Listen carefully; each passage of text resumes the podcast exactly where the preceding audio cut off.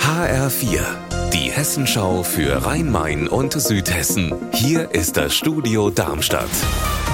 Ich bin Gabi Beck, hallo. Große weiße Container, so schwer, dass nur ein Spezialkran sie heben kann. Das sind die beiden Batteriespeicher, die jetzt in Rüsselsheim an der Hochschule Rhein-Main laufen. 1,5 Millionen € teuer waren sie, Anna Vogel. Wofür sollen sie denn genau eingesetzt werden?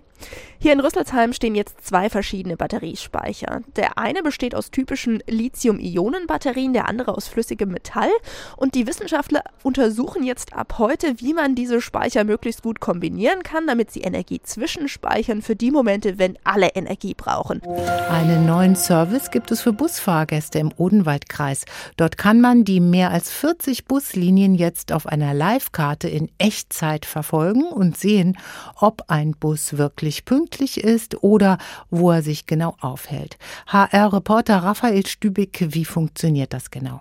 Alle Busse sind mit einem Mobilfunkchip ausgestattet und die senden alle 30 Sekunden ihren Standort und der wird dann auf einer Karte auf der Seite odenwaldmobil.de angezeigt oder man lädt sich die kostenlose App garantiert mobil aufs Handy und unter dem jeweiligen Bus steht dann entweder in grüner Schrift pünktlich oder in rot Verspätung mit genauer Minutenangabe. Und toll ist auch für Ortsunkundige, dass man seinen eigenen Standort auf der Karte sieht und so schnell den Weg zur nächstgelegenen Bushaltestelle finden kann. Es war ein schmerzlicher und vor allem ein peinlicher Rückschlag, als im Dezember nicht wie angekündigt 27 Wasserstoffzüge durch den Taunus fuhren. Es gab Lieferengpässe und Pannen, verbunden mit viel Ärger für die Kunden. Busse mussten einspringen. Jetzt gibt's einen neuen Zeitplan. Marie-Kathrin Fromm. Gerade ist auf der Strecke noch eine Baustelle, aber ab Montag sollen wieder Bahnen fahren. Bis dahin sind aber erst 9 Wasserstoffzüge geliefert. Das reicht nicht, um den Betrieb komplett abzudecken. Deshalb werden im Taunus zusätzlich auch noch Dieselzüge eingesetzt und Ersatzbusse.